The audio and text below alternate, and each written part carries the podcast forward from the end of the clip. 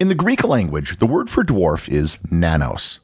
The International Bureau of Weights and Measures adopted the prefix nano to mean one billionth. A nanometer is a billionth of a meter, and it's the scale at which some of the most groundbreaking work is being done in technology and material science. Learn more about nanotechnology, its applications, and how it works on this episode of Everything Everywhere Daily.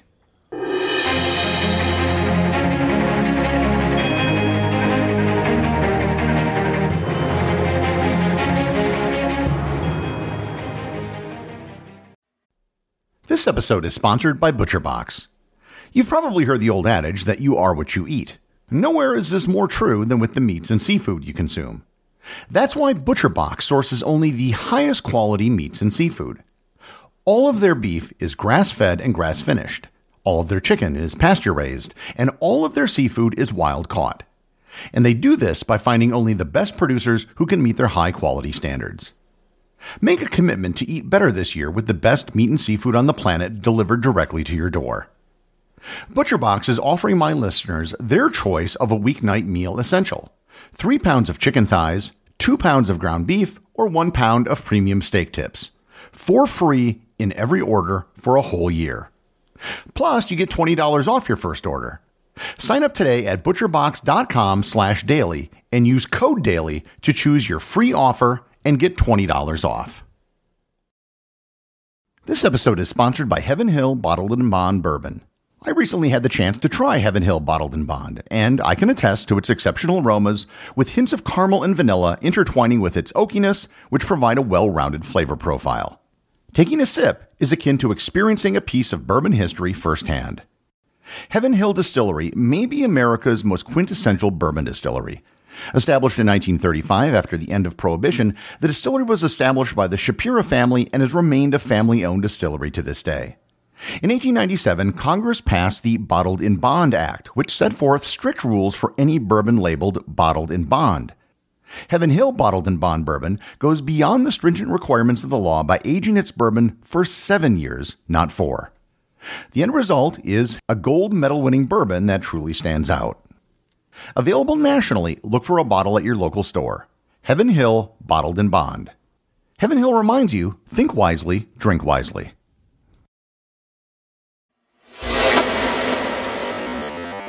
It isn't often that we know exactly when a particular branch of science started, but in the case of nanotechnology, we have a pretty good idea of its precise origin. The birth of nanotechnology dates back to a presentation given by the Nobel Prize winning physicist Richard Feynman. On December 29, 1959, he gave a presentation to the American Physical Society, which was meeting at Caltech University in California. The title of the presentation was There's Plenty of Room at the Bottom An Invitation to Enter a New Field of Physics. In his presentation, he presented the theoretical idea that we could build machines on a much smaller scale. That if we could manipulate individual atoms, it would have profound implications for the type of things we could create. Feynman noted that there was no particular reason why we couldn't make atom scale machines. It was more a function of engineering than physics. But he did note that as things shrank, the challenges involved would become very different than the creation of machines that we're accustomed to in our everyday life. For starters, gravity would become less and less important the smaller you got. However, other forces, such as the van der Waals forces between atoms, would increase considerably. Feynman had no idea how these new devices could be created, he just knew that there was nothing in the laws of physics which prevented them from being built. At the end of his presentation, Feynman set down two challenges for anyone to achieve. Each challenge would get a $1,000 prize paid for by himself. The first challenge was the creation of a tiny motor that could fit into a cube 1 64th of an inch or 0.4 millimeters on each side. Surprising everyone, that challenge was accomplished in under a year by William McLean at Caltech. He created a 2000 RPM motor which consisted of 13 separate parts and weighed 250 micrograms. It wasn't really a technical breakthrough, however. It was more a matter of Feynman not being aware of the state of the art in miniaturization and engineering. His second challenge was to scale down written text as to be so small that it would be 1 25 thousandth the size of a printed page. At this level, the entire Encyclopedia Britannica could be put on the head of a pin. This proved to be much more challenging than building a motor. The prize wasn't claimed until 1985 when Stanford graduate student Tom Newman managed to print the first page of A Tale of Two Cities on a pinhead using an electron beam. Most of the pinhead was completely empty, as there was more than enough space to write the rest of the book on it. While writing a book on the head of a pin is interesting, it really wasn't of practical use. So, beyond something being really small, what exactly is nanotechnology?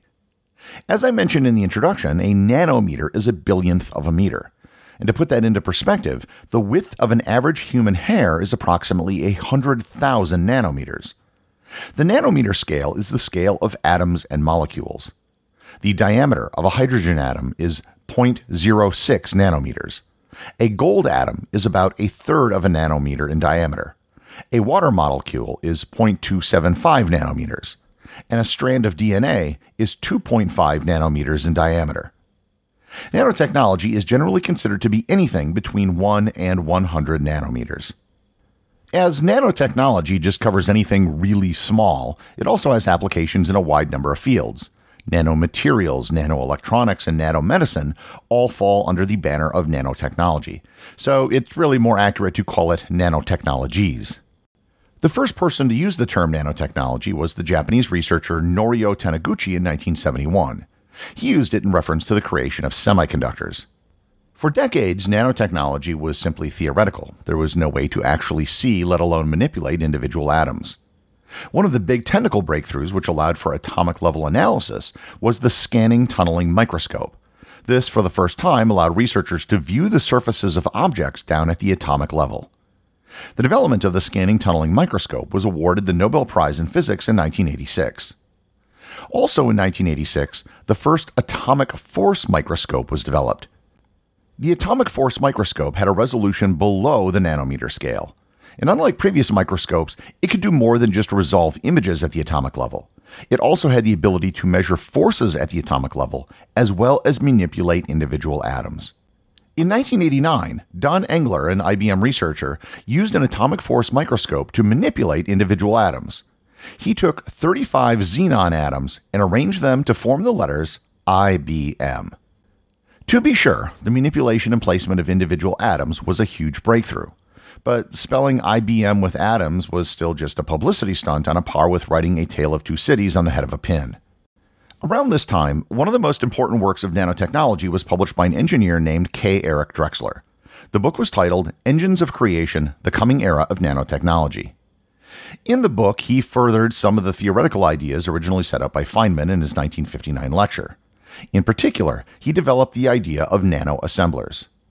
While an atomic force microscope could manipulate individual atoms, moving individual atoms wasn't really efficient.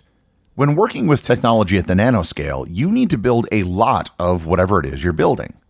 A single person could never possibly create enough of anything to be of any use just moving one atom at a time.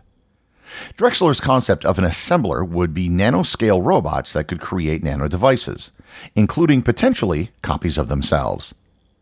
In theory, such nanoassemblers could do almost anything. In fact, nanotechnology has become the magic wand that many science fiction stories use to explain away any sort of advanced technology. He also addressed a potentially huge theoretical problem with these devices. Self replicating nanoassemblers could replicate unchecked, causing what he called a gray goo scenario. A gray goo scenario is where uncontrolled nanobots consume all life on Earth as they self replicate. As Drexler described it, quote, Imagine such a replicator floating in a bottle of chemicals, making copies of itself. The first replicator assembles a copy in 1,000 seconds. Then two replicators build two more in the next 1,000 seconds. The four build another four, and eight build another eight. At the end of 10 hours, there are not 36 new replicators, but over 86 billion. In less than a day, they would weigh a ton. In less than two days, they would outweigh the Earth. In another four hours, they would exceed the mass of the Sun and all planets combined if the bottle of chemicals hadn't run dry long before. End quote. While the odds of such a thing ever happening are close to zero, it is another nightmare doomsday scenario to keep you up at night. All the theoretical dangers and benefits of nanotechnology aside, what exactly has been done in the world of nanotechnology? Most of the current advances in nanotech have been in the realm of material science. One of the big ones has to do with the creation of carbon nanotubes. I've discussed these before in my episode about carbon, but these are forms of carbon where the carbon atoms are connected to themselves in a sheet that's then rolled up on itself to form a tube. Nanotubes have incredible properties, but as of today, it's only possible to create them in rather short lengths. However, there's more than just types of carbon that are created at nanoscales. Another important nanomaterial are dendrimers. A dendrimer is a type of synthetic polymer that has a highly branched and three dimensional structure. The word dendrimer comes from the Greek word dendron, meaning tree, which reflects the branch structure of these molecules. Dendrimers are typically constructed from a central core molecule, which serves as the trunk of the dendrimer. The core is then surrounded by a series of branches, which themselves are subdivided into smaller branches and so on, resulting in a highly branched tree like structure.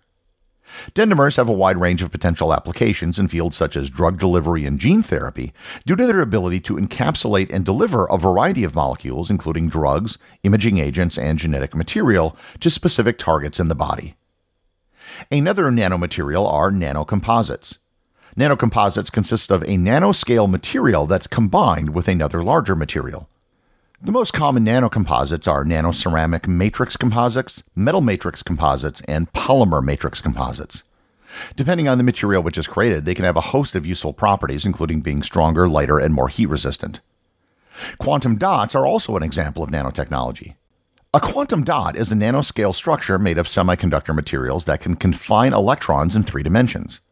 When the size of a semiconductor material is reduced down to a few nanometers, the electrons are forced to exist within a small region of space and then exhibit unique quantum mechanical properties.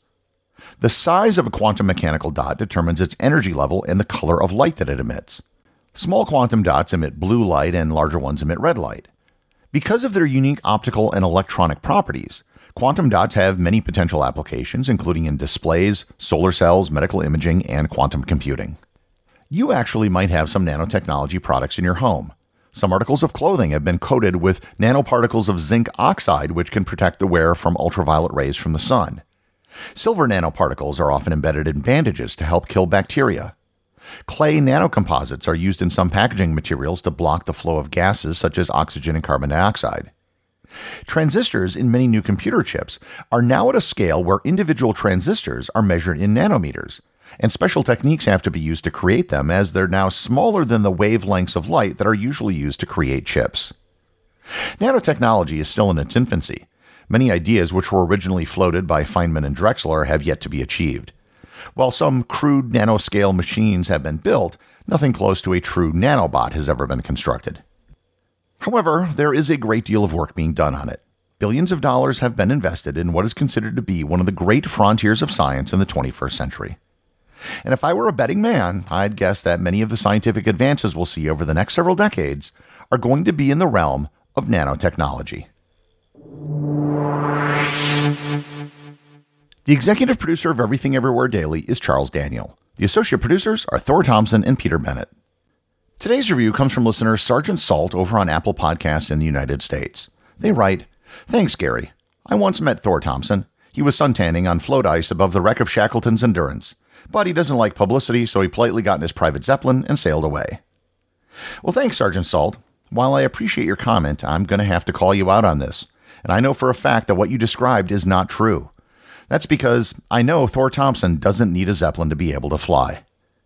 Remember, if you leave a review or send me a boostagram, you too can have it read on the show.